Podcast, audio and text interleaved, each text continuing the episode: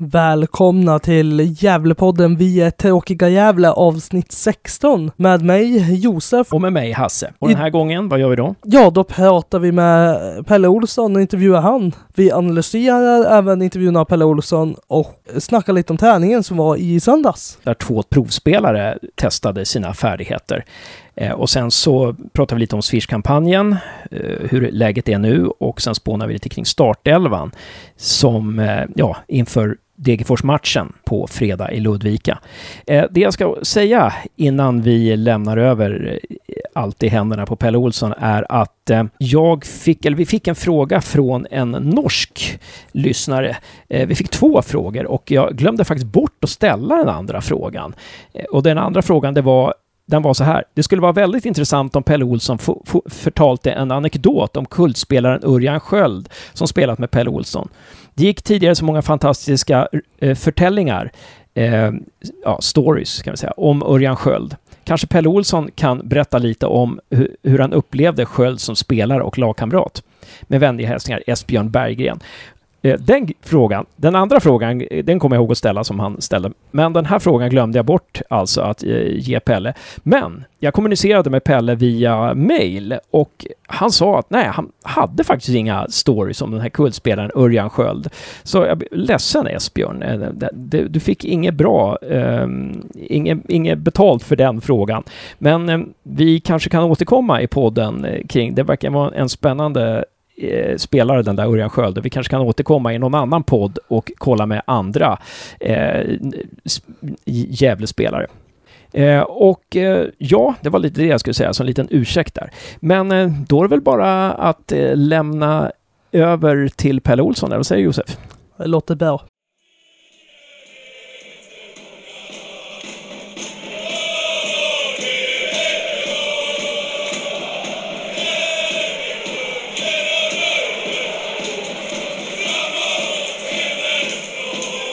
Välkommen till eh, Gävlepodden. Vi är tråkiga Gävle, Pelle Olsson. Tack så mycket. Himla roligt att, att du ställer upp. Det här liksom eh, höjer ju klasserna på vår podd ungefär 27 eh, snäpp. Liksom. Så att eh, det är fantastiskt. ja, det låter allt för vänligt sagt. Um, ja, och du ska veta att det är många som har, det är många, när vi drog igång podden så är det många som har sagt liksom, intervjua Pelle Olsson, vi vill, vi vill prata med Pelle och ja, det är många som pratar om dig. Um, så att, uh, nu, men nu kommer Josef med första frågan. Ja. När du tog över Gävle 2005 så kändes det som att du hade en ganska tydlig spelidé. Hur, och hur har du utvecklat den? Uh, ja, alltså det, det, är svårt att värdera sina, alltså komma ihåg exakta detaljer. Alltså grundfilosofin är rätt så tydlig, som jag alltid haft. Eh, att det ska finnas en, dels att man spelar för att vinna matchen, att man är beredd att och, göra allt vi kan för att vinna matchen. Och det är det viktigaste när vi lägger upp det taktiska upplägget. Sen så, försvarsspelet så har jag ganska, ganska lika som vi haft eh, genom alla år. Att vi jobbar med kollektivt eh, starkt positionsförsvar. Vi, vi jobbar med, med press och täckning i, som första mm, principer, liksom, eller första prioriteringar i försvarsspelet. Men sen så är det så att fotbollen blir lite annorlunda. Det är liksom förändringen av konstgräset har gjort att det det är, det är saker och ting i värderingar som man, man behöver vara väldigt noggrann, noggrann med hur när man väljer. Och, men jag, jag kan säga att grundförutsättningarna i mitt försvarsspel de, de är ungefär samma.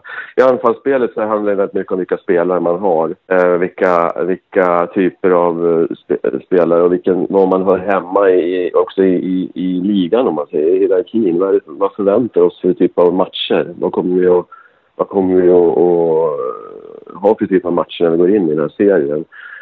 Och det, det, i Gävle så hade vi ofta väldigt, eh, ofta större forwards, ofta större spel direkt upp på våra forwards. I Djurgården så hade vi en, liksom en annan, vi, hade en, vi var en, en stor klubb på så sätt att laget hade ju inte haft så mycket eh, framgångar de senaste åren men hade ju ett stort tryck på sig att, att vara ett, ett lag som drev matchen på ett annat sätt. Vi, vi spelade på Tele2 som den snabbaste, snabbaste banan i Allsvenskan och största banan. En annan möjlighet till ett anfallsspel som var på, på ett annat sätt. Det, det byggde mer på att ha ett passningsspel som där, där vi tog oss fram med, via längre bollinnehav. Så kan man säga. Gävle spelar vi mer snabbt upp på forward, så kan man säga. I AFC så har, vi, har det varit en process där utvecklingen eh, inte gått så snabbt som jag har, har, eh, har, hade hoppats. Men det är mer, hade varit mer likt Djurgårdsspelet tidigare. Det vi försökte lägga upp Andersson när vi började. Men utvecklingen gick inte så snabbt som jag hade hoppats där. Vi, vi fick hatta runt så mycket med, med, med skador och avstängningar så att vi spelade ut många olika spelsystem som då också fick prägla vilken sätt att, hur vi spelade. Men totalt, om man summerar ihop den här surriga inledningen på den här diskussionen, eller den här pratstunden, så, så kan man säga att tydlighet i försvarsspelet, att sätta de, de individerna i så bra, för dem så bra positioner som möjligt i anfallsspelet. Där det gäller att sätta de goda egenskaperna i, i rätt positioner så mycket som möjligt. Det, det är väl egentligen inte vara någon skillnad från början heller, men vägen fram kan vara annorlunda. Ja, för det är intressant där att, vi, att du kommer in på det här med Eh, just det här med, med, att gå från Strömvallen lite. När, när du slutade i Gävle så var det ändå Strömvallen som var hemmaplan och sen så kommer du då till Tele2, så den snabbaste och största arenan kanske i Sverige. Och, och där hade ju, har ju Gävle IF också haft problem liksom att gå från Strömvallen till Gavlevallen. Eh, kan du, liksom, med tanke på det du sa om Djurgården här, man måste anpassa sitt spel efter, efter bana, så här, kan du förstå Gävles problem lite, där att gå från Strömvallen till Gavlevallen? Att man har haft problem med det? Ja, fast jag tycker ändå att den har blivit överdriven, den frågan. Jag tycker så att, att, att det jag pratar om Djurgården pratar mer om klubbens liksom, ranking eller, eller vad man hörde hemma i tabellen på något sätt. Vilken typ av matcher blir det? Vi hade ju vi hade ju i, i, i Djurgården som mer ett mittenlag under en tid. Man, ibland som väldigt ö, överlägsna motståndarna. Och då blir det klart andra, annat sätt att spela, annat typ av spel. När det gäller Gävle ska man säga så här att vi var ju inte något fantastiskt hemmalag på Strömvallen över tid. Så, det kan man inte säga. Utan vissa år så tog vi ju... Tog, någon, två av åren tror jag vi tog till och med mer poäng på bortaplan. Åtminstone ett år vet jag att det var så. Att vi, och vi var ganska bra på bortaplan. Vi, vi var snarare så, tyckte jag, jag resonerade ofta så att, att vi behövde ha bra plan. Vi hade spelare som behövde få tid med bollen och om bollen ramlar ner med fötterna snabbare än att den studsar omkring så gynnar det. Så det, det, jag, jag ser liksom inte att det skulle vara ett problem för Gävle IF över tid. Det, det, det, kan jag inte, det kan jag inte hålla med om, att jag ser något problem på det. Men det är vissa andra, andra principer som man bör hålla till och det har ju lite att göra med spelartyper också. Jag tänkte så här, om vi går tillbaka till den här första frågan därför att du, du var ju tränare i Gävle på 90-talet där och sen så gick ju du till Örebro och sen kom ju du tillbaka, sen kom ju du tillbaka och tog över efter Kenneth, när Kenneth Rosén hade dött där och, och, och, till första året i Allsvenskan 2005.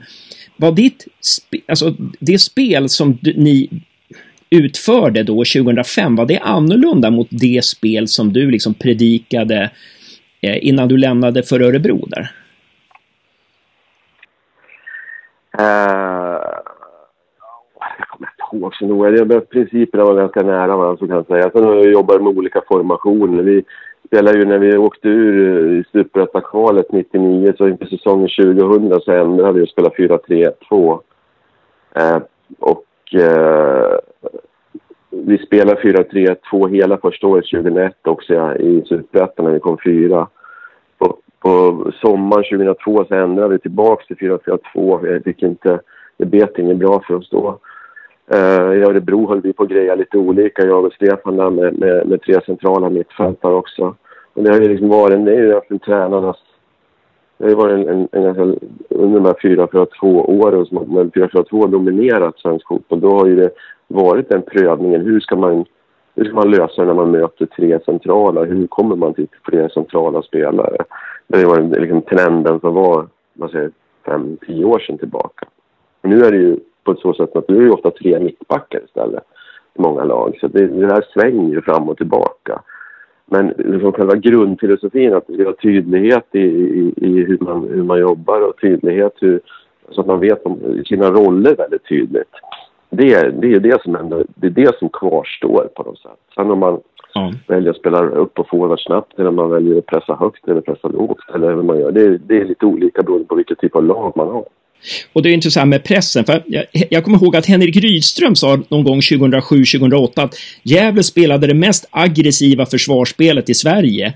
Jag vet inte om du kommer ihåg det, men håller du med det? Och du, tror du att ni satte en trend med ert försvarsspel just vid den där tiden? Många fick, hade svårt? Nej, nej, det tror jag faktiskt inte. Jag känner inte att vi spelar något speciellt eh, aggressivt på det sättet. Utan vi, eh, nej, kanske fläckvis på hemma kunde vi göra det när vi var riktigt bra. Då var vi bra i återövningen. Vi, vi var bra att binda fast bollen runt våra forwards och ta tillbaka den när vi var som allra bäst. Men jag säger inte att vi var någon trendsättare på något sätt. Det skulle jag, skulle jag inte säga. Mm. Jag tänker så här. Du tog ju upp väldigt mycket om vilken tidigare när, när du pratade om anfallsspelet. Att du nämnde att du hade olika att du fick anpassa spel efter vilka forwards du hade. Och ja. du sa att du hade väldigt stora forwards för att kunna slå bollen upp på dem. Var det, någon, mm. var det någonting du tittade på särskilt när du scoutade spelarna? Att du ville ha lite tyngd längst fram? Uh, nej, det kan jag inte säga. Utan vi har oftast varit ute efter att det ska vara bra spelare och uh, sådana som kunde tänka sig att spela i Gävle Att man såg det som något positivt. Det var de två grejer vi tittade på. Sen så försökte vi anpassa det eftersom. Det blev ju så att vi, vi spelade när vi, vi hade ju Ytterbom som forward under många, många år. Och han var ju väldigt bra i bollmottagningen och, och, och, stark i den delen. Vi hade Fyra och Dojan på 90-talet, Hasse Bergen och, och Ytterbom efter det. Sen fick vi ett problem när, när vi tappade Fyr, Dojan och Hasse inom loppet av några år. Och då var det svårt för oss att hitta det. Sen växte Ytterbo fram som den nya tillsammans när han och Syran spelade ihop sen som ett väldigt bra par.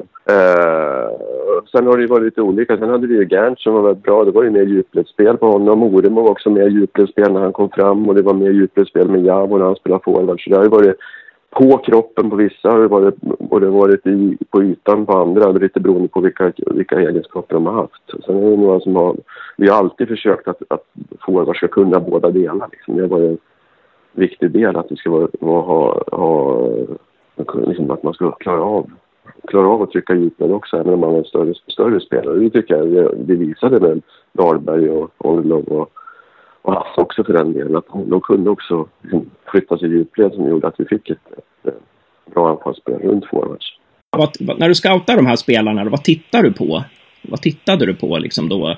Liksom Orlov och, och Jav och sådär. Vad, vad, vilka kvaliteter hade de som du kände att ah, men, honom måste vi signa upp? Liksom? Ja, men alltså, en viktig del är att man, att man försöker och lära känna dem så att man vet att de är coachables. Alltså att de är möjliga att att eh, instruera i vardagen. Det är en viktig faktor. Så att man kan få in dem i den modell som vi jobbar med.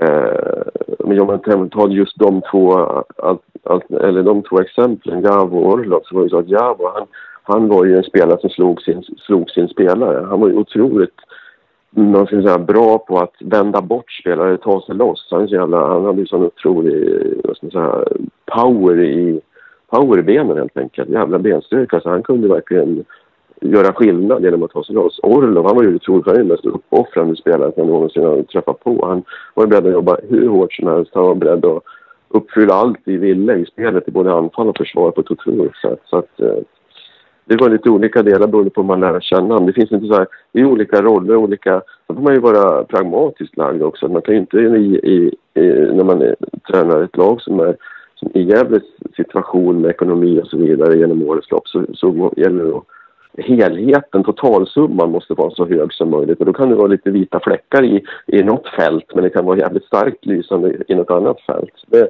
det där finns inget så här enskilt svar att vi tittar just på det eller just på det. Utan vi, fanns det bra spelare med, med rätt karriärläge som vi tjatade rätt mycket om på den tiden så var det så var det en viktig, viktig faktor. Ja, hungrig liksom, på, hungrig på framgång? Ja, hung, hungrig och tyckte att det var någonting, det var, ingen, ingen det var ingen, sådär, inget nedköp av mig igen.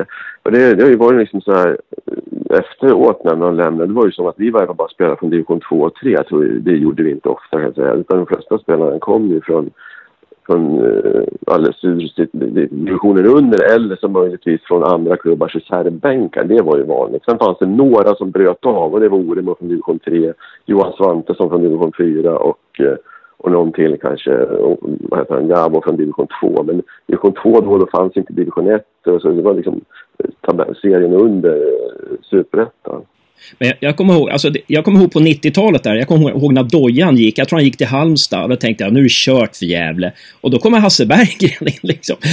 och så kommer Hasse Berggren och så går han och då tänker man nu är det kört för Gävle. Och det var ju samma sak i Allsvenskan på 2000-talet liksom att jag, jag blev helt deprimerad när Oremo gick och Javo gick och Gerndt gick. Men det kommer ju liksom nya hela tiden. Alltså då, då, efter Oremo kommer Javo och sen kom Gerndt och sen kom Orlov.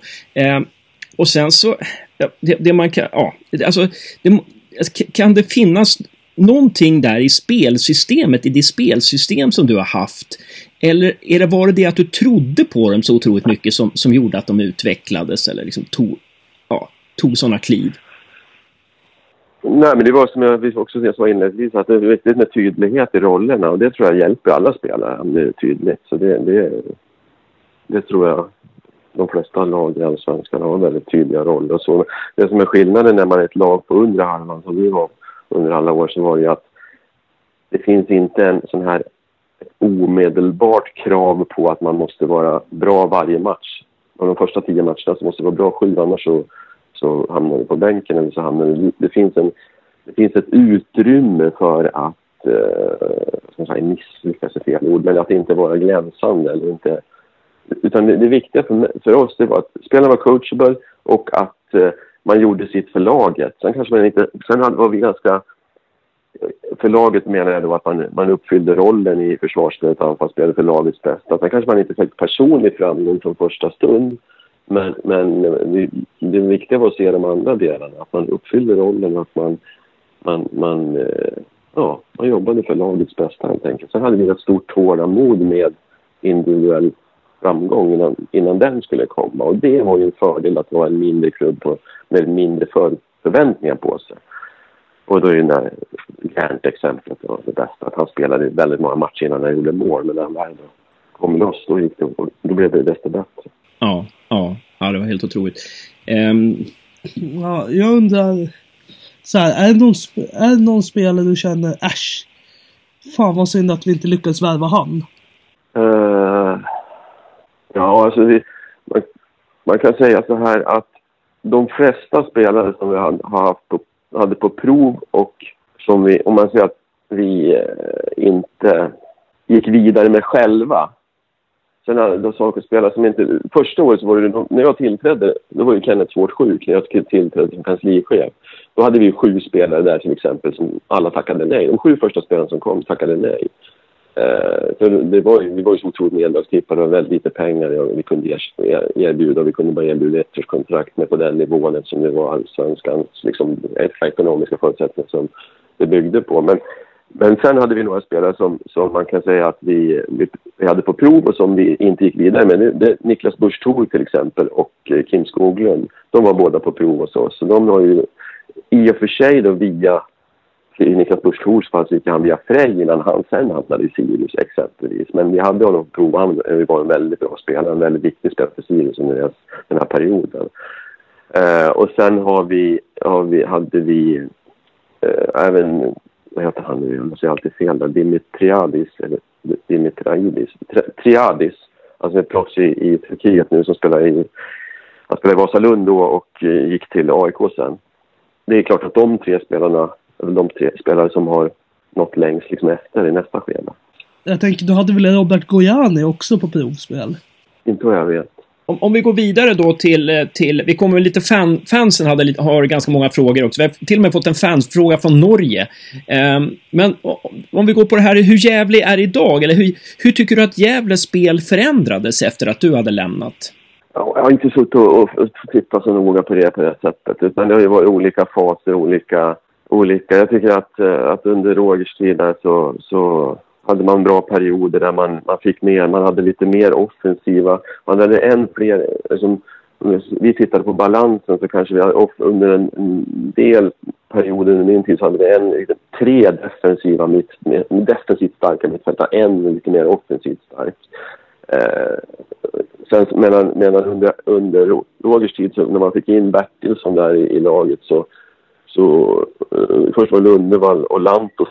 Jag hade nämligen aldrig Lundevall och Lantto samtidigt i princip. För att när Lundevall slog igenom, det var Lantto långtidsskadad den säsongen. Men det första året med, med Roger så var de friska båda två. Då fick man liksom två bra mittfältare som man får gå tillbaka till 2006 kanske när vi hade Bopa och Makondele på varsin sida. Den liksom, kvaliteten på, på, offensiva kvaliteten på båda sidor samtidigt vilket gjorde att man hade en väldigt bra period där också med, med Lundevall och Lantto som är duktiga spelare. Sen så... Eh, ja, jag vet inte vad jag ska säga. Jag, vet, jag, jag har liksom haft fullt sjå för mitt eget lag. Jag har inte liksom... Det, det, eftersom jag inte har... Ja, det var i höstas jag kunde titta. Liksom. Det var, då var ju läget som det var. Alla sådana här situationer präglas ju... Perioder präglas ju också av hur, hur det går för laget och vilket skick laget är mentalt, hur man mår helt enkelt. Som lag, som lag och som klubb. Utan det som har förändrats, förändrats är att att man har kommit till nya anläggningar, ny, ny eh, arena och ny, ny, plan. Det finns en annan förutsättning för ett, ett eh, bra passningsspel.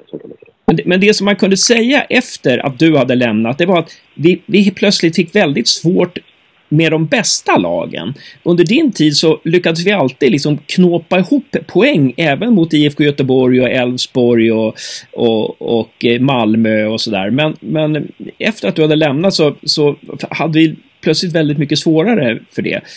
Um, och jag vet inte vad det beror på, men det, det, jag vet inte om du har någon teori där, annars så går vi bara vidare.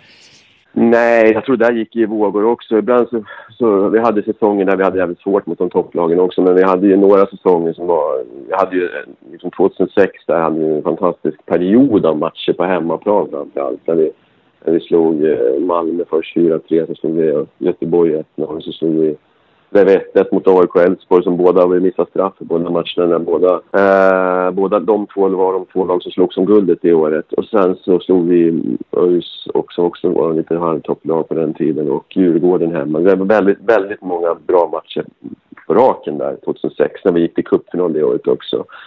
Eh, när man, det var ju liksom Makondeles stora år, om man säger, i, i Och sen var det säsonger där vi, vi klarade oss för att vi vann de interna mötena i botten. Det, liksom, det, så det var olika. Det finns ingen så generell sanning på att så var det. Däremot så kan man säga att Malmö hade en bra förmåga att vinna mot hemma. Jag tror det var, de var kanske negativa redan när de kom, så det låg lite hade en större chans där. Sen tog vi poäng i Malmö väldigt många gånger, fast vi aldrig vann där. Men vi tog poäng fem av nio gånger under min tid. Jag, jag, tänker på den här stämpeln, det, vi, eh, alltså, tråkiga Gävle, eh, som fansen nu sjunger lite ironiskt när, när ja, i ledning och sådär. Men, men tråkiga Gävle, den stämpeln där, vad säger du om det? Alltså, för jag kommer ihåg när, när, till exempel när vi slog Malmö 2013 med 2-0 tror jag på hemmaplan, eller om det var 3-0 till och med. Då började du med tre anfallare till exempel från start. Eh, och, eh, och med tanke på hur många forwards egentligen Gävle har slussat fram i, under de senaste åren. Så det här med tråkiga Gävle, liksom, hur, hur den stämpeln, är den rättvis egentligen? Alltså, ja, sådana där grejer så, så följer jag eh, Jonas Nystedt, eh, förbunds informationsansvarig på förbundet. Han säger, låt det pågå. Det är inte så mycket liksom, och, inte så mycket och, media och sådana, sådana, det får man liksom bara, det har inte jag har inga åsikter om det överhuvudtaget. Utan det är i betraktarens ögon. Ibland så har, har, det säkert varit tråkigt för att vi har varit väldigt noga med att vara i balans. Vi var väldigt noga. Det var en av de största principerna som jag hade var att vi inte skulle vara obalans. Och då tog vi till vissa taktiska medel runt fasta situationer, runt inkast, runt eh, frisparkar på mittplan som vi byggde på att bita oss fast och verkligen Eh, inte se till, att, eh, se till att motståndaren inte kunde kontra på oss. Ja, just det. Just det. Eh, var organiserade helt enkelt. Um, ja, exakt. Och nu, nu, har du ju varit i två stycken klubbar eh, efter Gävle IF här. Du, du har ju varit i, i ja, som, som spelare har du varit i massor med klubbar. Du har varit i Örebro också och sådär. Men, men är det någonting när du har varit i AFC och, och, och Djurgården där. Är det någonting som du tänker så här att ja, men det där var bra i AFC och det där var bra i Djurgården. Det där, det där skulle andra klubbar, till exempel Gävle, kunna ta efter. Fanns det några fördelar där som liksom andra klubbar borde lära av? Nej, nej, inte så, det kan jag inte säga. Utan, utan Djurgården är det, det är så otroligt stor skillnad på, på förutsättningarna i respektive lag, respektive klubb och där är mittemellan någonstans i Gävle. Så att jag, jag, jag tycker snarare snarare tvärtom. Kanske finns en del att hämta från, från eh, hur, vi, hur vi var och hur vi gjorde i Gävle. Det, det tror jag. Men, men jag ser inget så här att... Nej, utan det som är, Djurgården var ju fantastiskt så att, att man har egen träningsanläggning på Kaknäs som var en fantastisk arbetsmiljö. Eh, och det, det, men det var, var, så här, varje klubb har ju sina speciella förutsättningar. I Gävles fall så har man ju även nu en fantastisk eh, även de nu en fantastisk träningsmiljö med Gavlevallen och väldigt moderna faciliteter och så. så. Det där är ju lite beroende på. Har man en egen träningsanläggning så skapar det ju en väldigt familjär känsla på en sån anläggning.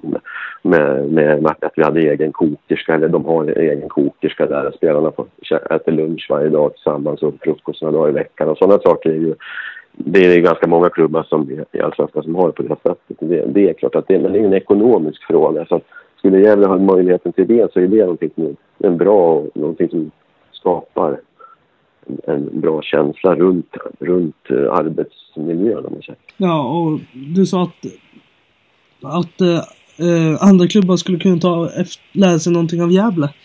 Vad exakt skulle det vara? Ja, det, det är hur man ser på, på tidsfaktorn till exempel i idrott. Det, det är tålamod och tid, att det tar tid att bli bra. Att man har förståelse för det. Ja, men intressant. Tycker dina klubbar efter Gävle har varit för dåliga här med, på att eh, ha tålamod, eller? Nej, alltså det, det är två skilda saker. I Djurgården så, så var jag där, i, jag är den tränare som var där längst tror jag, de senaste tio åren. Jag var där i 31 månader, så det, det har ingenting att... Utan det var att det gick inte. Vi vann inte tillräckligt många matcher där sist och då blir det en massa saker som inträffar där. Så det, det hade, jag hade väldigt gärna fortsatt det uppdraget såklart. Men, men, eh, och trott också att det hade en ny runt hörnet eftersom det dessutom det kom in så pass många nya spelare den vevan när jag lämnade. Så jag trodde naturligtvis på en Werner själv under hösten. Men det, där är det, det går inte att beskriva riktigt att det tryck som blir på alla inblandade i en sån stor klubb när, när det går dåligt. Eller när man inte vinner på tillräckligt länge. Eh, och en annan fråga hade vi inte diskuterat prata om överhuvudtaget just den här gången. Ja, just det. Ja, jag förstår. Men, eh, om vi pratar om framtiden då, skulle du kunna tänka dig återvända till Gävle IF någon, någon dag? Och I så fall, eh, är det, ja, vilken roll skulle du kunna tänka dig ha i så fall? Eh, ja, jag, jag jobbar i, 28 år i Gävle, nio som spelare, och 19 säsonger i, i, som, i, tränarrollen.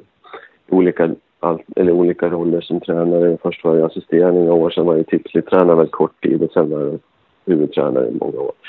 Eh, så att det är självklart så har man jobbat 28 säsonger i en klubb så, så klart att varför skulle jag inte kunna tänka mig det igen. Det, när jag lämnade så var inte det för att jag jag, hade, jag var 50 år när jag lämnade. Jag hade 15 år kvar att jobba i yrkeslivet i normalfall. Så såg jag som så att det skulle bli jäkligt svårt att vara kvar i 15 år till. Jag hade varit i nio år. Det kändes som att i det läget var det det fanns en möjlighet att komma till en större klubb och en, i, en, i, en, i, ett, i den klubben intressant läge. Och därför så tyckte jag att eh, det kunde passa bra. Men jag såg, det var inte för att jag ville komma ifrån Gävle. Jag trivdes fantastiskt bra i Gävle IF och Gävle är min hemstad. Så självklart så, så skulle jag kunna tänka mig att jobba i Gävle IF igen. Det är ju självklart. Och sen vilken roll? Ja, alltså, jag ser mig själv som tränare men men eh, i, det här, i den här branschen så, så är varje vecka, eh, varje frågeställning unik. Eller får man ta ställning till det den dagen man får frågor om, om andra roller. Min, min målsättning är att jobba inom elitfotbollen och proffsfotbollen. Ja, ja precis. precis. Ja, vi skulle tycka det var jättekul om du kom tillbaka en dag. Det skulle vara helt fantastiskt. Ja. Eh, du sa ju också att du har ju varit här ett, ett länge nu. Och är det någonting du ångrar så här i efterhand att där skulle jag kunna tagit ett annat beslut? Något konkret? Uh, ja, alltså det är ju det är en massa saker som man... Men, men alltså, inga, alltså i tränarskapet eh, så, så sliter, sliter man ju med sig själv och sina beslut hela tiden. Det är, det är, ju ingen som är så starkt påverkad eh, av lagets resultat och prestation som spelarna och tränarna själva, även om det må må brinna i supportrarna och eh, må, må svida i supportrarna. Men det är ju ingen som... Och det är klart att då sliter man med de frågorna varje gång det inte går bra. de stora strukturella eller strategiska beslut som, som jag ångrar, det kan jag inte säga att jag känner att jag kan se tillbaka att vi skulle ha gjort på något annat sätt. Utan det, det som känns tråkigt eller jobbigt att se så här utifrån just nu, det är att arenaflytten inte blev en boost ens under allsvenska tiden. Det, det tycker jag känns in i helsike jobbigt att se. För att det var ju någonting vi, vi jobbade med så många år och vi kämpade för att få arenan på Strömvallen. Vi, verkligen liksom, vi, vi ville ju inget hellre än att ha den, det fantastiska läget som Strömvallen hade kvar som hemmaarena. Samtidigt så, så fanns det en det fanns en, en, liksom en brytpunkt för vad vi kunde göra med den. Det fanns liksom inte mycket mer att göra utan den, de ombyggnadsförslag som var möjliga, de kändes ju inte ekonomiskt för, försvarbara. Och då, för att få en riktig arena då var man tvungen att flytta från det fantastiska läget. Och det är klart att då, då svider det verkligen när man ser att det är... På något sätt så är det någonting som... För det var ju redan premiären 2016 när det kommer 3300 åskådare till hemmapremiär mot Helsingborg. När vi tror, att 2012 på Strömvallen i hemmapremiär mot Syrianska hade 4600. Det, det, det tycker jag känns, det känns tråkigast av allt. Ja. ja.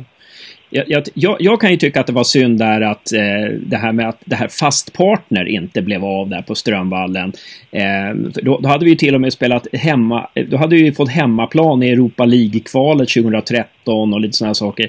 Tror du att, eh, att det, det, var tåg man borde ha hoppat på så här i efterhand? Att det borde, nu vet jag att det var ju massa grejer. Det var ju byggnadsnämnden och det var Villastan och... Ja, alltså 2013, alltså det, det, det förslaget, det hade nog skulle de hållit på med det, de hållit på fortfarande med, med att skissa på det. Jag tror att det, det, det, var, det, var, för, det var för eh, stort ingrepp i den stadsmiljön. Ja, okay. Så det hade, det, hade, det, hade aldrig, det hade aldrig gått igenom. Och sen att, att läktaren blev... Alltså den gjorde att det var jäkligt svårt att bygga det på ett bra sätt i nästa skede när den gamla läktaren skulle vara kvar.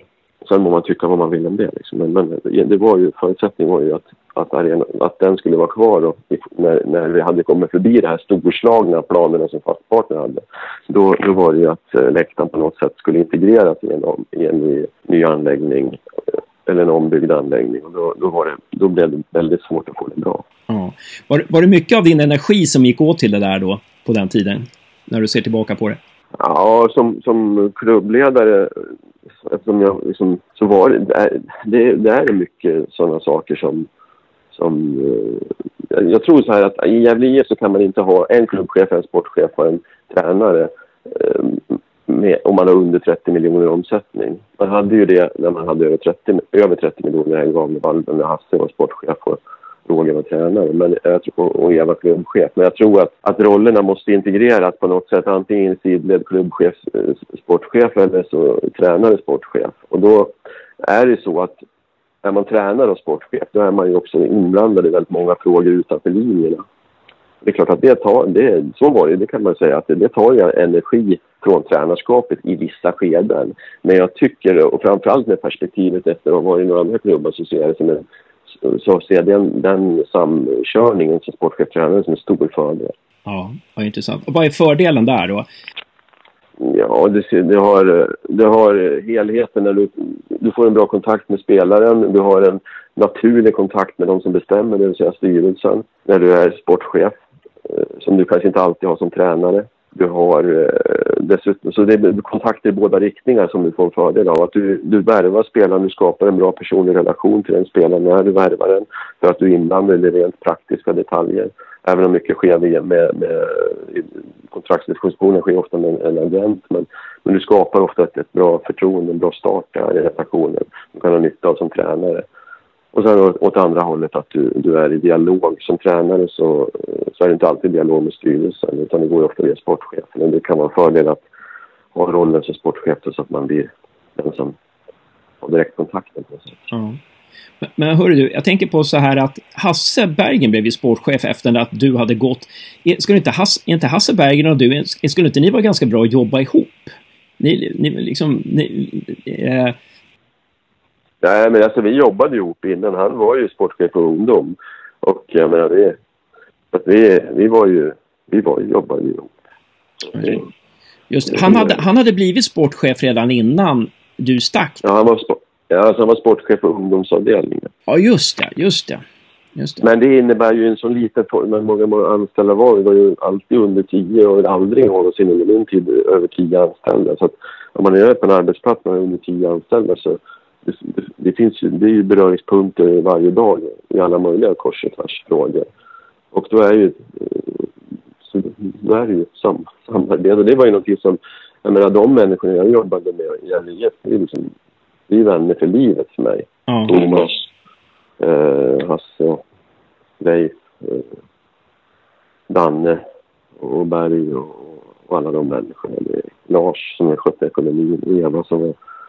Så jag menar, det är ju, vi hade en väldigt god, bra, bra, bra, ett väldigt bra samarbete och väldigt bra klimat i arbetsvardagen. Även Mark och Magnus på, på, och Therese som jobbade på marknaden genom åren. Så att det, vi hade väldigt, väldigt god eh, arbets arbetsklimat, gott arbetsklimat och gott samarbete. Då måste det ha sku, eh, sku, eh, alltså gjort ont i själen för dig där när, när Thomas Andersson fick sparken av, av Gävle IF här nu. Um, ja, hur ser du på den, den åtgärden där? Ja, alltså det, det, det, det gjorde ont. Jag tyckte det som gjorde ont, det, det, var vägen fram. Jag tyckte att, det var, jag tyckte att Thomas fick eh, stå där eh, alldeles för oskyddad. Men sen vilka beslut och så vet jag är lite recensera dem på det sättet. Utan det, det får de, var en fatta beslut. De som bestämmer i det här frågan, jag styrelse, det var de som tog beslutet. Och då, det, det, det, det får de liksom stå för på något sätt. Men däremot så tyckte jag det var jobbigt att se att Thomas fick ta precis allt i stort sett på vägen fram. Mm. Ja, intressant. intressant. Eh, ja, vi hoppas att vi får, kan intervjua Thomas så småningom i podden här och kolla, kolla läget med honom. Om vi, om vi, innan vi kommer in på fansens fråga här nu, bara kolla. Eh, är det någon spelare i dagens Gävle IF som du känner är intressant? Någon som du hade kunnat tänka dig att ha i, i eh, Gävle IF under din tid mellan 2005 och 2013? Mm eh, absolut, det, det, finns flera. Om man tittar på den senaste matchen som jag såg på plats, den första matchen jag såg på plats i år, så, så var ju eh, säg Piotr Johansson en, en bra kantspelare. Dennis Hymmet är en duktig spelare. Förutom de redan kända, eller gamla namnen som jag haft och och Makondeles centrala spel tycker jag var bra de senaste matchen jag tror att när man värvar, man värvar en hel del unga spelare inför den här säsongen så, så det är tillbaka till det vi pratade om förut, tid och tålamod. Alltså det tar tid att bli bra och, och, och det, jag tror att de spelarna som man värvade nu, Christian Ljungberg och Piotr och, och Björkman och en till, vad det? De kan bli bra allihopa, men de kanske inte blir bra allihopa på en gång. Adam Bergmark Wiberg. Ja, han är också fantastisk bra spelare känns det som runt hörnet. Att han kan bli, att han har en otrolig löpförmåga och så vidare. Så att det, att det, det eh, finns eh, flera bra spelare, absolut. Jag måste ju ställa en följdfråga, eller en sista fråga. Ändå en sista fråga då. Ja men alltså, eh, Gävle, de spelade, du, och du såg ju matchen mot Åtvidaberg då och eh, man kan väl säga att Gävle förtjänade att vinna den matchen om det finns någonting sådär, om det finns, men man kan inte prata om rättvisa i fotboll. Men eh, de är i en rätt jobbig situation. Jag tror att de kan klara upp det. Självklart kan de det. De, eh, min erfarenhet av en 30, 30 seriers, eh, eller 30 matchers serie, det är att det tar alltid eh, något lag som tar stopp, tar stopp, som stoppar upp på hösten. Det brukar alltid vara så. Sundsvall har gjort det i Allsvenskan några år som... som utan det gäller att fokusera på sin egen, sin egen prestation och sina egna matcher. Och det är de som kommer att vara avgörande, tror jag. Inte om man ska titta på de andra lagen hit och dit. Och då är det någonting som är jävligt påfrestande. För att när du ligger under strecket då vill precis alla, precis alla människor som är inblandade i, klubben, ifrån spelare till den sista supporten, så vill man därifrån så fort som möjligt. Och det, men när man har hamnat i den situationen som man är nu, då får man vara beredd på att det kommer att krävas alla 30 omgångarna. Det kanske till och med kommer att krävas kval, vem vet. Men det, det får man liksom vara beredd på att okej, okay, nu är det en säsong, sån säsong i år. Nu är vi beredda att göra det jobbet. Vi kan inte flyga från sista platsen eller upp över strecken här eh, när vi, efter Varberg och Gais. Det kommer inte att ske. Så oavsett vad som händer i de matcherna så är inte, är det inte, så är inte det avgörande på något sätt. Och det är det som är konsten för, för led, ledningen. Att eh, pumpa in i spelarna. Att här gäller det att tro på det man gör och göra det hela vägen in till första helgen i november. Och behövs det så tar det en vecka till kvar. Mm. Suveränt. Och det tror jag kvaliteten, kvaliteten finns där. Så det, kan, det går att lösa. Mm. Eh, vi, tack så jättemycket Pelle. Fara vad, vilken, vad positivt att höra. Eh, vi kommer in på fansens frågor då och eh, då har vi först en från forumet här. Ja, eh, det är från Voxinho på forumet som frågar. Vilka spelare skulle du vilja ha i din drömelva? Av, eh, av de som spelar för mellan 05 och 2013? Oj, oj, oj. Uh, det, det, är så svårt det där, hur man ska, hur man ska värdera. Så det, det, är ju, ska man värdera dem som eh, hur lång tid de har varit där och, och, eller vad de har gjort efteråt och så vidare. Så det är helt mycket parametrar. Hugosson är given målvakt. Eh, uh, backlinjen måste väl bli Bernhardsson uh, Eh, Magnus Wikström. Och det bygger lite på vilken allsvensk karriär han hade sen i Örebro. Men han gjorde ju två bra säsonger under min tid i, i Gävle också. Mittbacks, andra mittbacksfrågan, den, den, den, den, kan många slåss om. Allt från Fällman, Theorin, Mård och Wikström. Det är så jämnt mellan de spelarna så att jag... Och Hedlund förstås. Så då får dagsform på avgöra. Uh, eh, vänsterback, samma sak där. Det Portin har varit många år. Eh, Jonte fick ju sin karriär i Gävle IF stoppad av skador men var ju jäkligt bra när han, när han var som bäst. Dahlén hade också en väldigt bra period och eh, Patrik Karlsson hade ju två bra säsonger. Så, så eh, Portin på för lång och trogen tjänst där. Mittfältet så då kan man ju på centralt mittfält, för, för mig liksom personligen med den ledarkarriär jag haft i IF, eller ledarperiod jag haft i IF, så, så kan jag liksom inte bortse från Johannes och Voxlin. Och det bygger inte bara på från 2005 och framåt, utan det bygger på från 19, 1993 och framåt. Utan de har liksom stor påverkan i att klubben är, det kom dit den kom. Uh, sen tycker jag naturligtvis att Falsetas, eftersom jag hade honom i Djurgården, sen är också en fantastiskt bra spelare. Det finns eh, uh, fler centrala spelare, men Johannes och Voxlin centralt Makondele när han var som bäst 2000, 2006 framförallt, där han eh, var tvåa i poängligan, var han grymt bra. Och eh, på den andra kanten måste Lanto vara, som han är den som spelar mest av alla. så han får, men eh, Simon Lundevall och Babupa är ju två spelare som man heller inte kan liksom bortse från. Uh, Forwards är trångt. Trångt som tusan. Det är uh, Orlov, Dahlberg, Oremo och Gant, de fyra. Ja, Javo och Hasse, det är sex forwards som kan liksom, som de spelar där så liksom, det går inte att säga. Men eh, jag tycker att Orlov, Orlov var, han, han, han var en otroligt härlig spelare att jobba med och det, det var de, de andra också för den delen. Men, men Orlov och Hasse gjorde ju 20 mål 1997. Om man räknar in det så i division 1 norra som var näst högsta serien då var det fantastiskt. Men men eh, det var fantastiskt att vara med på Oremos utveckling när han kom från division 3. Det var grymt. Dahlbergs totalt uppoffrande slit också. Eh, Gerns talang, fantastiskt. Det är, det är samma sak där. Det går, det går inte heller riktigt att... Hasse var ju den som gjorde, han gjorde ju 15 mål om vi hade spelat höst-vår. Och det hade ju varit rekord i klubben för en säsong. Men han gjorde fördelaren på höst-vår. Han gjorde på hösten ena 2008 fem mål, sen tror jag han gjorde 11 mål 2009 på första halvan. Så att han gjorde ju ett jäkla bra år, men det var under, under en kort tid som han var frisk sen han kom hem. Och det var otroligt det, att han fick ut så mycket vid 35 års ålder. jag säger Oremo. Orlov Oremo. Ja, men suveränt. Fantastiskt. Tack Pelle. Det var ju otroligt spännande. Men, men vi kan säga att de andra som du nämnde, de sitter på bänken. Det blir en väldigt stor bänk. Ja, exakt. Exakt, en bred bänk. En bred bänk. Så har jag glömt några nu också. Kanske var några mejl här som var på själv. Ja. De, de, kommer nog smsa dig efter den här podden. Ja, precis. eh, sen har vi ju eh, sen har vi fått ett mejl från Esbjörn Berggren i Norge. Eh, han skriver så här. Eh, ja, bara för att credda oss på podden så tackar han för bra podd och han har två spörsmål. Eh, 1. Vad skedde på hösten 1989 när Pelle Olsson tog över som tränare i Gävle? Fick Lennart Liston Söderberg sparken eller slutade han självmant på grund av att spelartruppen var missförnöjda? Eh, det skulle vara intressant att höra hur Pelle Olsson minns detta. Eh, jag minns det som så att, eh, att han fick lämna. Han fick, alltså styrelsen tog det beslutet. Och varför kommer jag inte riktigt ihåg. Det var ju, han var ju på väg till AIK där innan det var mediediskussion om att han skulle träna AIK året efter. Det blev inte så. Men, men styrelsen eh, tog det beslutet att han skulle lämna. Det var nio omgångar kvar och jag fick hoppa in som tränare. Jag var långtidsskadad spelare. Jag hade här sen. Det, var mitt första tränaruppdrag i nio matcher. Hade du funderat på tränaruppdrag innan eller var det vägen in i tränarrollen tror du? Eh.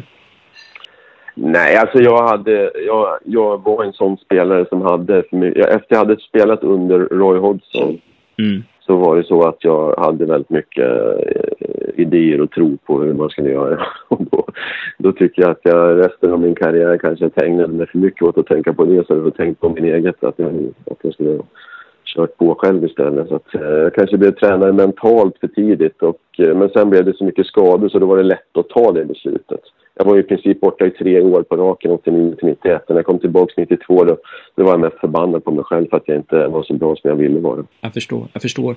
Ja, det är intressant att vi måste, en följdfråga på Roy Hodgson. För det, jag har alltid velat fråga Martin Dahlin. För Martin Dahlin sa någon gång i början på 90-talet att den tränare som har lärt mig mest, det var Roy Hodgson. Och jag har alltid velat fråga Martin Dahlin, ja, men vad var det han lärde dig? Då kan vi se om jag kan gå väg via dig istället. Alltså, vad var det han lärde dig, Roy Hodgson? Varför var han så bra tränare? Uh, ja, men alltså, han, han var en otroligt bra instruktör. Han, han, han, uh, det var små, små knep, hur man vände, hur man, uh, man såg bollen, hur man, vilken position man skulle vara med första forward eller andra forward eller och så vidare. Hur vi nu spelade då, jag kommer inte ihåg alla detaljer. Men han hade en, sen han en otrolig inspiratör. Ja. Han, han också kunde inspirera inspirerar verkligen laget. Jag spelar ju ingenting. Jag hade fyra inhopp under mina år, eller mitt år i Allsvenskan där. Men, men det var för min tränarkarriär så var det, var det eh, avgörande på något sätt ändå att man att jag hade spelat ett år under honom. Ja. Det är intressant det där att, att det, det, en tränare behöver vara inspiratör också. Det, det är ju... Ja, jo, så är det. Eh, sen har vi från, eh, eh, från eh, Nick, Nicket Sally Surkart här som har skrivit tre frågor. Eh, måste vi vänta tills du skriver dina memoarer för att få höra några sköna stories om vad som hände bakom kulisserna i AFC? Eller kan du bjuda på någon höjdare redan nu? Eh, ja, får vänta till memoarerna. Nej, men det var inte så.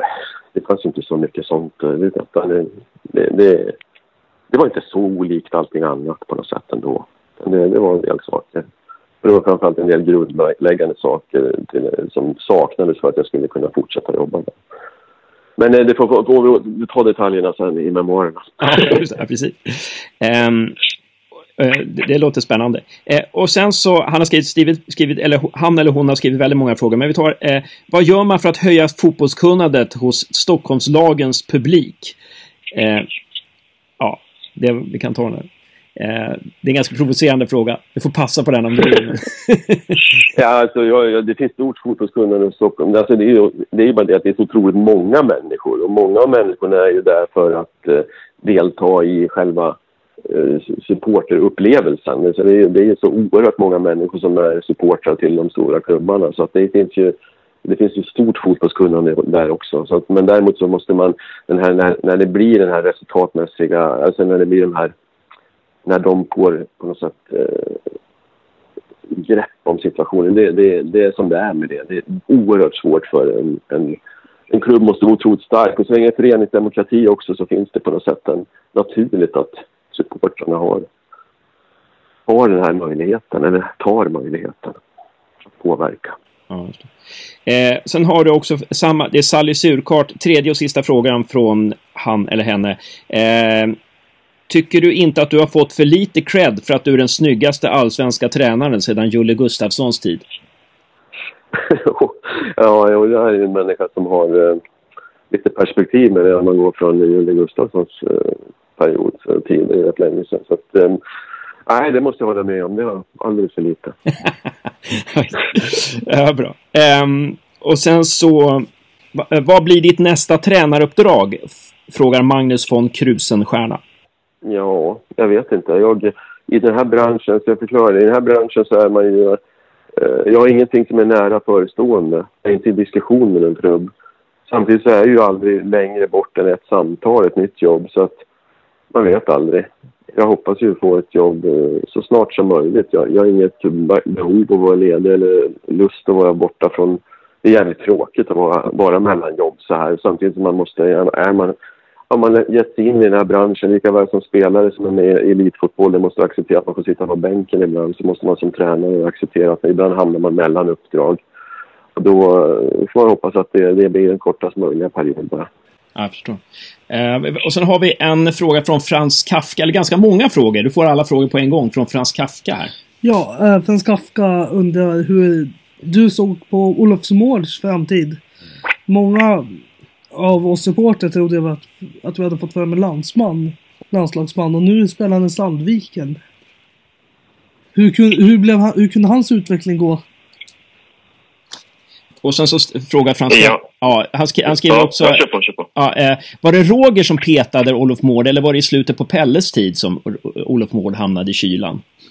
Uh, om jag minns hela rätt så 2013 var ju mitt sista år. Då, då spelade vi ju dels, förutom att vi som du var inne på spelade med, med tre forwards där i en 4-3-2 uh, konstellation så spelade vi också 3-5-2 vid något tillfälle. Det var dels för att Lanto var skadad och vi saknade riktigt vasst yttermittfältsalternativ på ena sidan. Men det berodde också på att vi hade tre bra mittbackar. Vi hade ju Fällman, Wikström och, eh, eh, och Olof Mård.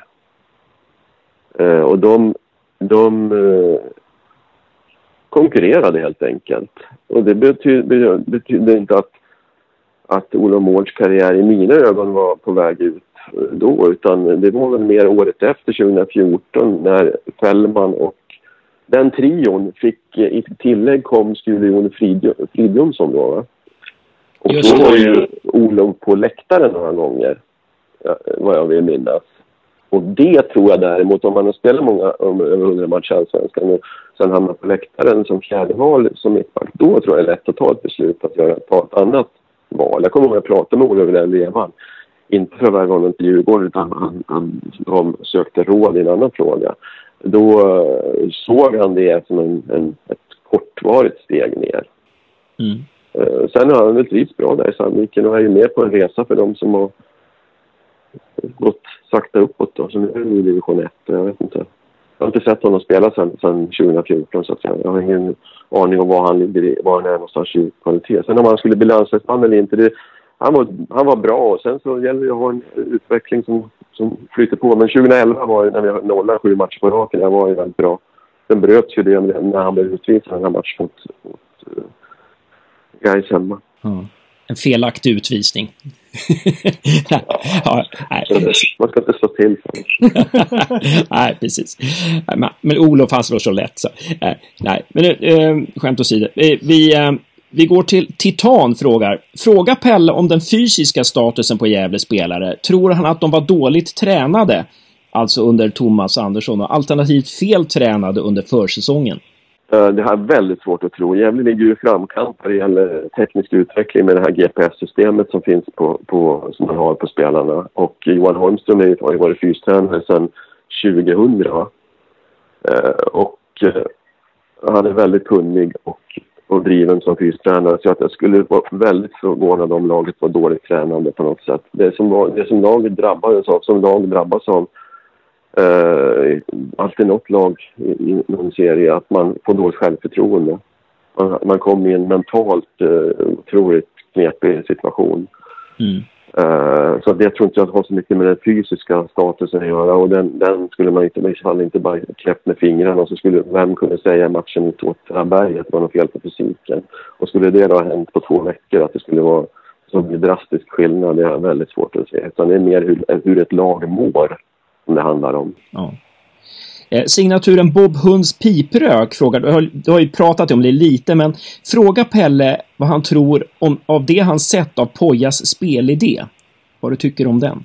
Ja, för det första så hade jag sett någonting av Dalkurd innan. Jag, jag, jag har inte sett dem eller mött dem spela. Utan jag har sett jag har tre matcher, varav två på TV. Och då har jag suttit i sociala sammanhang också så att man inte sådär liksom absolut på slagen, de tv-matcherna. Sen såg jag en match nu då, live senast mot Åtvidaberg. Eh, och då, då eh, såg man ju att, att, det, att det, det, om man tittar på segern mot Trelleborg så var det en sån här klassisk bortaseger som inte spelar så mycket stor roll vilken spelidé man har utan det var en klassisk bortaseger där man hade där man fick med sig ledningsmål och man försvarade sig bra och man fick, eh, hade bra resultat av att man hade tre mittbackar som skyddade, skyddade bra framför mål. Sen matchen mot Åtvidaberg så den driver man på ett annat sätt och skapar otroliga målchanser. Och tar igen bollen på ett bra sätt, vilket jag förstår är idén att man ska man spelar bollen lite i andra vinklar. Man, man jobbar ju väldigt mycket med mittback ut på Piotr Johansson och fick ju bra resultat av det som jag var inne på. Hans, hans prestation i den matchen var ju bra Piotr. Och gav, gav ju några riktigt heta genombrott på högersidan. Så det, den delen fick man till. Men när man spelar med Florén på vänstersidan så får man ju svårt att vara bred på den sidan. Man blir, liksom, man blir lite avhuggen när man har en felfotad yttre kantspelare. Man, säger, man spelar med det spelsystemet. Att korridorspelaren är, är felfotad. Så det var lite synd där. Och det blev, det blev liksom inte den bredd i genombrotten på vänstersidan som man vill ha. Och får jag hoppas att Louis Kangas kommer att bli kanske den som, eller Jens kanske, som, som kan bli så bra så att de får en vänsterfot att spela på ytterst där också. Men annars så, så såg det ut som att det var på rätt väg och sen, sen så, som jag sa tidigare så tror jag att kvaliteten finns där. Om, om, om modellen är annorlunda, spelsystemet eller formationen är annorlunda, det spelar ingen roll. Det viktiga är att, att det är en tydlighet i vad man gör. Om, om arbetsmetoden i försvarsspelet har någon annan prioriteringsordning så gäller det att sätta den så fort som möjligt. Och det kanske kändes mot, mot Degerfors till exempel att den hade inte hunnit satt sig då. Men det var också efter under tio, det var ensiffrigt antal träningar fortfarande. Eh, och antal eh, liksom, tillfällen som han som eh, på kommunicera med spelarna överhuvudtaget. Så det är klart att det får man förstå att inte det kan att det kan sitta där direkt. Och då, då är det bara frågan om hur snabbt det går och hur, hur att, att man får lite nedgång så att det, det så mycket som möjligt automatiseras i sättet att vara så att man inte grubblar så mycket. Mm. Mm. Eh, Samba-Erik ställer några, ganska många frågor, men du har svarat på de flesta. Men han har en fråga här. Hur borde Gävle jobba för att få fram fler egna produkter? Vad är det som krävs för att lyckas med det? Uh, ja, alltså man behöver avsätta mer resurser och det är inte lätt när man inte har några resurser. Avsätta mer resurser på, på uh, instruktör och tränarsidan. Så får till så, så bra tränare som möjligt, så bra utbildade tränare som möjligt så, så långt ner som möjligt. Sen är ju egna produkter, det är alltid en sanning med modifikation. Gävle är ju fortfarande en stadsdels, eller Gävle IF är en stadsdelsklubb. Man har södra Gävle som upptagningsområde. Det, det handlar väl om att, att äh, fånga upp de bästa spelarna runt 14-15 års ålder, vad man nu har satt för gräns för rekrytering i, i, i distriktsförbundet. Och sen så, så uh, ge dem så bra träning som möjligt. Och då behöver det, jag skulle tro att det behövs mer, fler, mer människor som jobbar med det helt enkelt. Fler människor behöver jobba med det. Och det, det är någonting som man, eh, man ska dra hela den här långa perioden jag var där så, så var ju det, eh, att ligga allsvenskan så kramar ur väldigt mycket resurser för att ha ett så bra lag som möjligt till allsvenska säsongen skulle komma. Och det kostade på på satsningar, ekonomiska satsningar på ungdomssidan och det har kostat på ännu mer efter det. Ja, intressant. Um, och, uh, men Louis Kangas nämnde du. Det, det, är en, det, är en, det känns ju som en framtidsspelare, eller vad säger du? Ja, verkligen. Och det är det jag menar, hade jag väl från Brynäs. Alltså, det är inte så att om det, vad är det som blir elitspelare i en årskull? 0,0008 procent eller någonting sånt va? Som blir, som blir elitspelare av alla som föds ett år. Och då kan inte, det är inte så jäkla stor chans att de växer upp i södra Gävle. Men däremot så behöver man få sina, kanske sina liksom sista akademiår från 15 och uppåt i den, i, det är det man ofta då kallar Elfsborg när de räknar så räknar de de som har kommit in under 19 år. Sen kan de gått rakt in i A-truppen de kommer värva som 19-åringar. Men, men liksom det där, för att få så kallade egna spelare som går via ekonomi, då behöver man då, då får man vara beredd på att de inte kommer till fotbollsskolan på Sörby IP när de är sex år utan det, det kan ha kommit in under de här 15, 16, 17 åren. Det är klart att då behöver man vara vara bra i rekryteringen och man måste orka med att rekrytera spelare utifrån också. För det kräver också en hel del. Jag gjorde det några gånger och det blev ofta så att de spelarna flyttade hem för de socialt svårt och när man inte har liksom den stöttapparaten runt de, alla de spelarna som, som man vill värva. Ja, just det. Ehm, ja, men jättetack Pelle. För tusan vad spännande det var att, att prata med dig och hoppas vi får återkomma till dig flera gånger. Ehm, vad, vad, vad ska du göra i sommar? Har du några roliga planer? Nej, jag ska gå på lite matcher. Jag, har sett lite, jag försöker titta på lite... I höstas när jag hade, när jag hade gått från Djurgården då, då gick, åkte jag bara på matcherna i Gävle. Men nu ska jag gå lite på Stockholmsmatcher också. Så jag var på AIK Östersund i söndags, jag var på Djurgården-Kalmar i måndags. Jag går på Djurgården-Sundsvall på AIK Norrköping nästa vecka. Och sen slår jag Spanien tio dagar. Ja, härligt, härligt. Det är mina närmaste tre veckors planer. Ja, spännande. Eh, Josef hade en sista Ja. fråga. här. Ja, min sista fråga är, eh, har du swishat till Gävles kampanj? Nej, jag har inte gjort det. Jag får väl ta och göra det. Men däremot så köpte jag biljetter senast just med tanke på att jag ska fan stödja klubben ekonomiskt nu. Jag vet att det inte är så lätt. Är det någonting jag är medveten om så är det... Det kan vi ta som en bonus sista här nu, bara en förklaring till saker och ting. Vi fick ju rätt mycket kritik genom årens lopp att vi sålde spelare. Och eh, det här som händer nu kan man säga, det, det, det var för att undvika sådana situationer som vi hela tiden eh, eh som vi alltid tog chansen att, att säkerställa några månader till i vår tillvaro.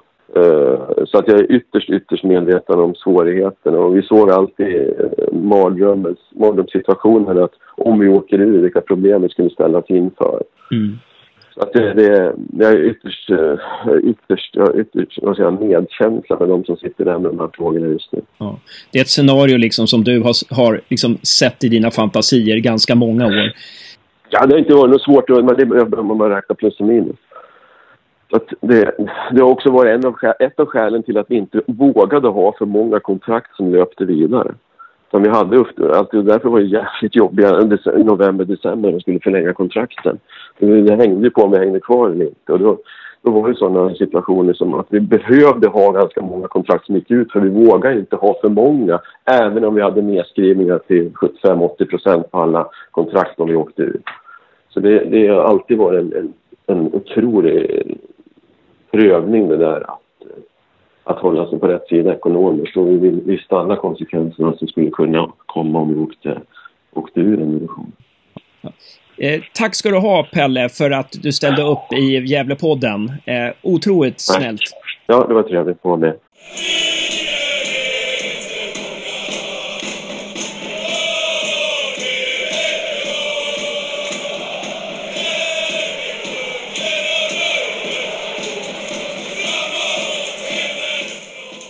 Ja, då har ni precis lyssnat på intervjun med Pelle Olsson där och eh, nu tar jag och Josef, eh, nu tar vi och snackar lite, snackar, snackar av den här podden genom att ta upp lite olika grejer. Vi ska börja med att prata lite, reflektera kring Pelle Olsson-intervjun. Sen ska vi komma in på en GIF-träning som du var och såg. Du såg ett par eh, provspelare. Eh, därefter så eh, ser vi framåt mot eh, träningsmatchen i övermorgon eh, i Ludvika. I förra podden sa jag att det var Leksand, men det är i Ludvika som Gävle IF kommer spela mot Degerfors. Vi spånar lite kring startelvan och sen så eh, avslutar vi och kollar, eh, funderar lite kring Swish-kampanjen.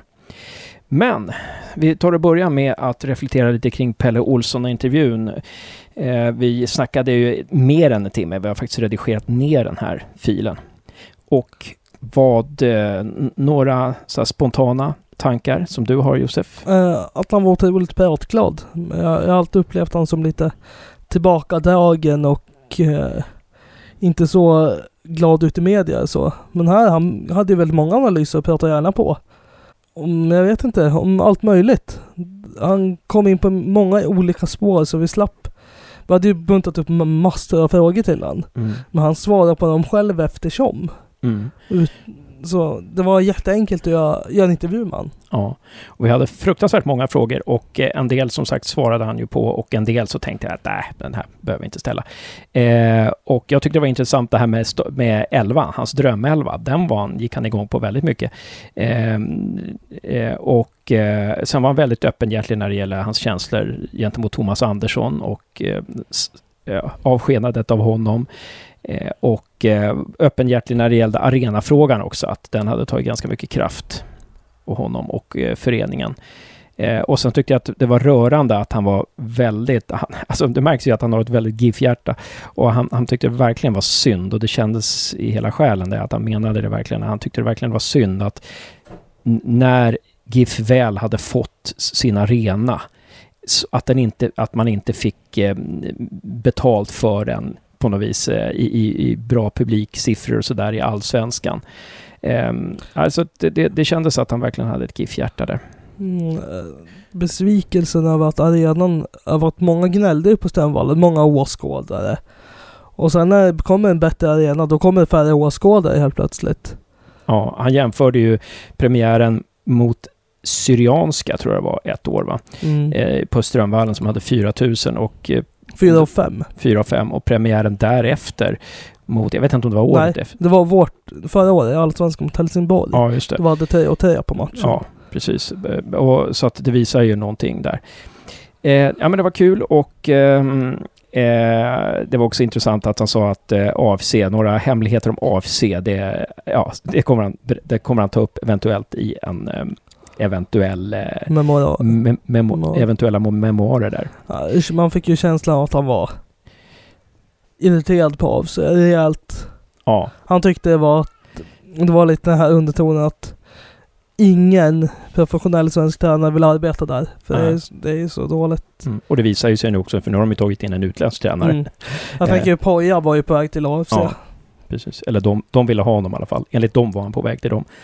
Ehm, ja, eh, nej, men det var väl bra det och vi kommer ju säkert återkomma till Pelle flera gånger. Och jag tror att Pelle kommer återvända någon gång till Gävle IF. Det kan man vara ganska säkra på. Sen där kanske inte är i rollen som tränare, vi får se. Eh, eller spelare. Eh, ja, men då ska vi komma in på det här med eh, träningen, en GIF-träning. Du var såg GIF-träningen i, ska vi se, det är onsdag när vi spelar in det här. Var det i söndags du såg den va? Har jag för mig. Ja, det var i söndags. Var, då hade min Och då så lediga tid.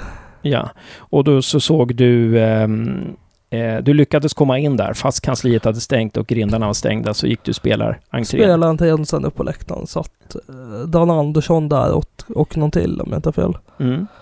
Eh, Och du, det du la märke till var ju att det var två stycken spelare som provspelade för Gävle IF. Ja, Du, eh, ja, de var ju helt omöjliga att hitta namnet på. Man fick ju bara reda på att de hette Yasin och Mattias. Men här kommer ju... Men sen har du tagit re- luskat lite och eh, tagit reda på vad de heter. Eh, och det var två mittfältare jag förstod eh, eh, som provtränade. Det- Jag vet inte om det...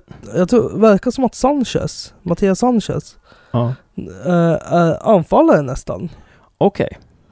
Och hur, på vilket sätt fick du de känslorna? Eh, om jag kollar här på uppställningen mot uh, Åtvidaberg i U21-matchen så står ju han längst fram bredvid Ciuciu. Just det.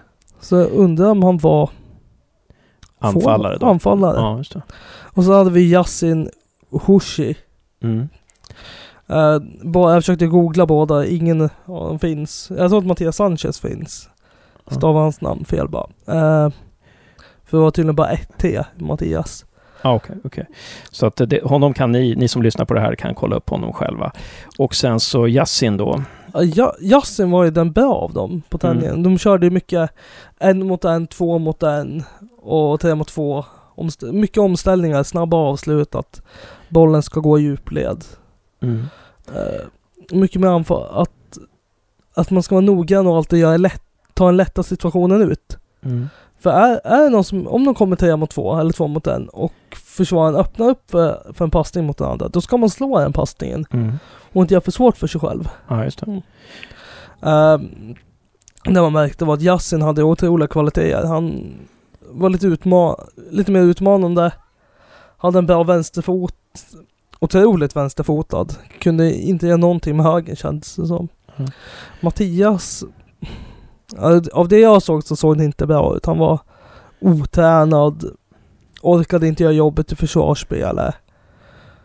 Lite slö av sig. Eh, Men den här, Matti, den här eh, Yasin då, vad kan han vara för landsman? Eh, var det någon som... Syriska hörde jag Mm. En de- sy syrisk lands la landslagsman eller syrisk fotbollsspelare. Syrisk fotbollsspelare, jag tror inte landslagsman. Ja, just det. Ehm, ja, men eh, när Sanchez var inte så imponerad av, men tror att den här Yassin är var han så pass bra så att det kan till och med bli eh, tal om att värva honom? Ja, jag tror att Jassen kommer få kontrakt. Eh, han verkade komma bra in i gruppen. Eh, folk verkar tycka om honom. Han tränar för övrigt i nummer 21, Som är Bonsus nummer. som var Bonsus nummer, verkar det Ja. som. Och hur tolkar du det? Ja, att Bonzo inte kommer komma tillbaka oavsett om han blir friad eller inte. Mm. Men kan man inte tänka sig att han, att han eh, tränar ändå bara i det numret? Då? Ja, jag har väldigt svårt att se det. Bara Ja, för att... eh, ja eh, så att då har vi hört lite om de två. Ehm, och han var otroligt vänsterfotad. Du sa någonting att han kunde vara inner mittfältare. Ja, jag tror att han är inne i mittfältare för att vi har så få... Ja, jag tror att man, om man spelar med trea mittfältare kan man få bättre uppspelsalternativ om man har en vänsterfotad där inne också. Mm. Och det var ju någonting som Pelle sa, att det var synd att Florén spelade vänsterbreddare mot Åtvidaberg, för han menade att det, det, han, det märktes att han inte, att han saktade upp, eller han, att man inte kunde ta tillvara på eh, Pojas spelmodell tillräckligt bra med en, en, eh, en spelare som inte har en naturlig vänstertillslag. Ehm, så att det är kanske någonting att, att eftertrakta där. Eh, men du sa att det de tränade på på träningen var eh, enkla avslut. Man skulle ta enkla besluten. Ja, hela tiden. eh, att komma in i straffområdet, en mot en situation, att göra sin gubbe och komma till avslut. Eh, då var det ju mittfältarna och anfallande mot, back, mot backarna och eh, Lanto som körde defensivt. Okej. Och det man märkte av Lanto det är att han var väldigt brytsäker. Bättre än många av backarna. Mm. Eh, Intressant. hade han varit lite, hade han varit 20 eller 2 decimeter längre så kanske han hade varit mittback. Mm. Bra spelförståelse med andra ord. Ja. Ehm, och Poja gick in och instruerade ibland. Mm, han... Eh, Det var väldigt mycket om noggrannhet och han var ju... Han hade ju väldigt enkelt att säga vad som var rätt och vad som var fel. Lite är att... Man in, det var väl lite undertonat, var inte så jäkla egoistisk. Utan Okej. gör, sätt laget före jaget. Mm. Och var smart i de situationerna. Ja, just det. Det är viktigare att vi vinner matchen än att, du, än att vi själva gör ett mål. Ja. Det, det är ju bra. Det, det, det, det som jag eftersträvade i förra podden, det var ju att laget skulle bli lite mer egoistiskt, men då menar jag kanske lite andra situationer.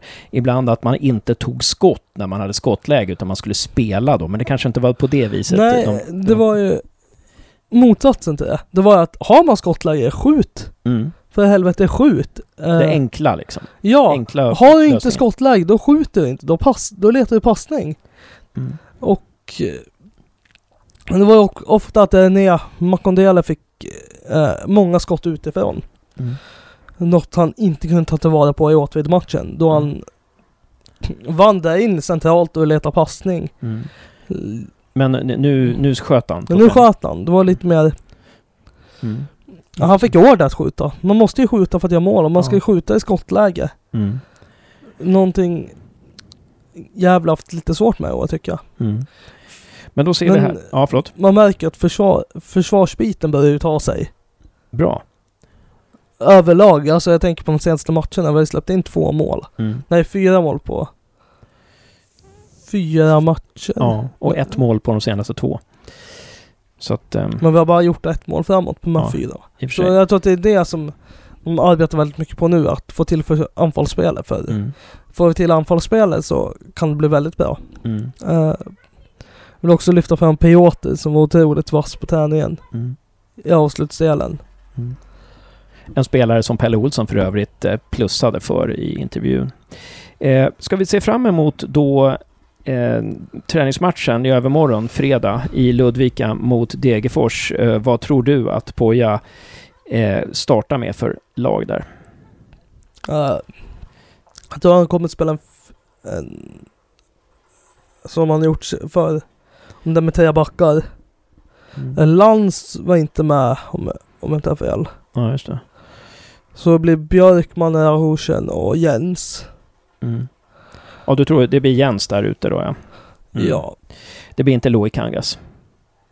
Nej, nej. han, är- han är mer ytter än Mm. vad han är mittback. Ja, just det. Ko- tror du att Yassin och Sanchez kommer starta? Jag tror jag, Yasin kommer starta, men inte Sanchez. Nej. Och hur ser mittfältet ut då? då? Loic Kangas, Lanto. Lanto på defensiv. Eh, Nea på innermitten också. Om de spelar 3-4-3 så kommer Yasin ta vänsterkanten. Ja. Och högerkanten Piotr antar jag. Det var väl, ja. Och sen framåt Hymmet, Orm och Adam. Mm. Just det. Eh, det som var intressant var ju det att Patrik Severin, jag pratade lite med Patrik Severin eh, efter, han hade sett träningen dagen innan. Och han sa det att Makondele, trots att Ljungberg då eh, var spelduglig och träningsduglig, så, så tränade Makondele eh, som startspelare där. Han, han körde hela tiden eh, positionen på in, in i mittfältet. Eh, offensiva eh, framför Lanto som, som spelade då eh, den, täckande rollen där. Och eh, det... Patrik Severin trodde att det tyder på att liksom att... Eh, ja, det syntes ju också mot Åtvidaberg i och för sig. Att Makondele eh, väljs före Ljungberg i nuläget. Då. Men man ska också tänka på att de har ett litet miniläge just nu. Som ingen vet vad de gör eller vad som händer där. Men kan det vara att Ljungberg kommer in mer i elvan före René? Och det här är ett miniläger som de har i Dalarna, eller? De reser bort och har det här miniläget? Nej, de har det i Gävle. Om det var Åbyggeby tror jag. Jaha, okej. Okej. Eller något sånt där. Ja, just det. Ja, eh, bra. Eh, Sen vill jag också passa på, det här är lite off topic, men det har vårt Twitterkonto. Be om ursäkt för att en, en person som sköter Twitterkontot var, nämligen jag. var helt säker på att vi hade värvat en spelare från Lyon för 2,75 miljoner. Men, Men det var ju på Fifa. Och en Precis. person som snackade om sitt karriärläge på Fifa. Så ja. ni som trodde någonting där och inte läser hela tweeten. Vi ber om ursäkt. Ja, Josef ber om ursäkt.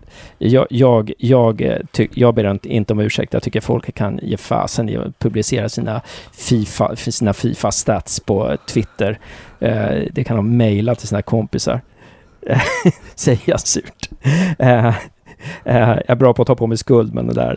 Eh, ja. Sen, sen är man ju hungrig på, på att det ska hända grejer. Nej, jag får väl, jag tog 50% skuld och 50% icke-skuld för den tweeten där, eller retwe- retweeten. Ehm, Men Eh, ja. vill du ta din startelva mot Degerfors?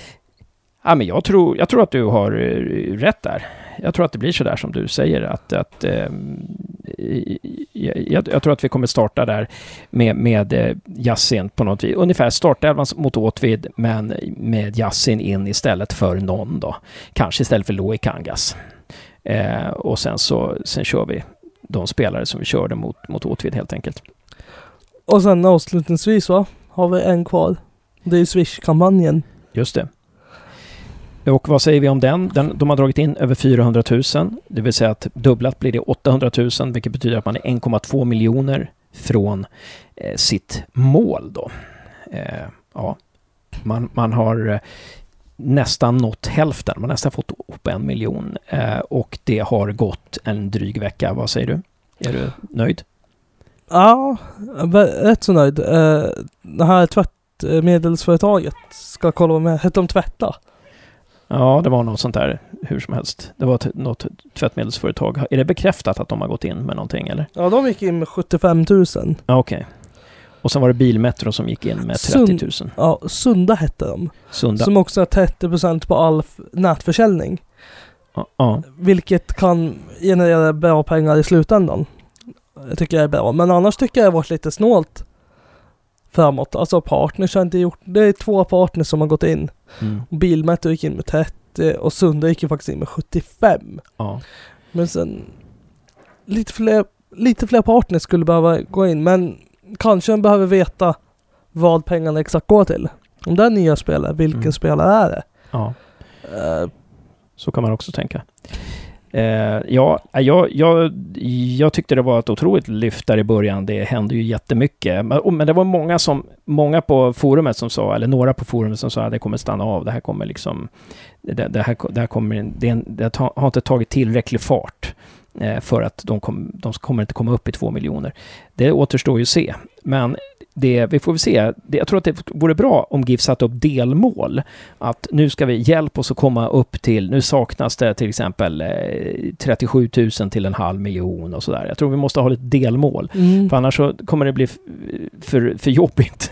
eh, om det är som det är nu så är det då eh, vad är det, 600 000 som saknas då från eh, sponsorer och fans. Och det är lite svårt att motivera folk. Det är 600 personer som i sådana fall ska swisha in 1000 kronor var.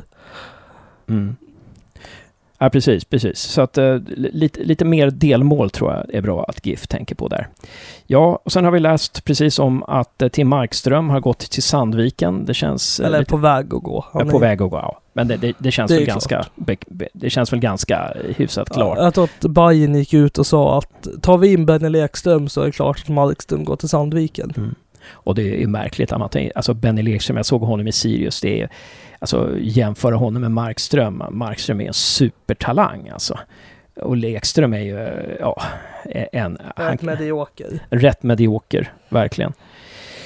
Um, ja, eh, och det, det, är väl det där som känns lite läskigt nu. Jag pratade med en, en person ifrån, från Sandviken i helgen och han sa det att förut så såg alla alla fotbollsspelare i Sandviken vill gå till Gävle, men nu är det på väg att svänga. Så vi hoppas att vi får, vi kan se till att det svänger rätt igen, svänger tillbaka. Och det kändes väldigt förhoppningsfullt. Det kändes väldigt positivt att Pelle Olsson var så tvärsäker att för tusan, det här kan, det här kan gå alltså. Det, det var nästan som att han, han, han tror att det var större chans att GIF klarar det än att de inte klarar kontraktet. Det tycker jag var väldigt bra. Och just som han sa där att det är många spelare som, eller många lag som under hösten di brukar dippa. Eh, det är alltid några lag som dippar under hösten och den trenden kan GIF ta vara på. Då. Men så var det också att man måste fokusera på sitt egna jobb. Och inte hålla på och fokusera på andra lag som håller på att dippa. Så länge man gör sitt jobb mm. så kommer det kunna gå vägen ändå. Mm. Match för match, minut ja. för minut. Ja, eh, men bra. Eh, Josef, då Eh, är vi, eh, publicerar vi den här podden snart och då så eh, blir det en ny podd nästa vecka. Vi får se vad den handlar om. Kanske snackar vi upp Varbergsmatchen, kanske får vi ta på Per Asp, vi får se. Men tills dess så är det bara att önska alla Giffare eh, lycka, lycka till i, eh, i eh, peppandet inför matcherna som kommer och eh, ha förtröstan. Det här kan gå vägen trots allt. Ja, inget mer att fylla i.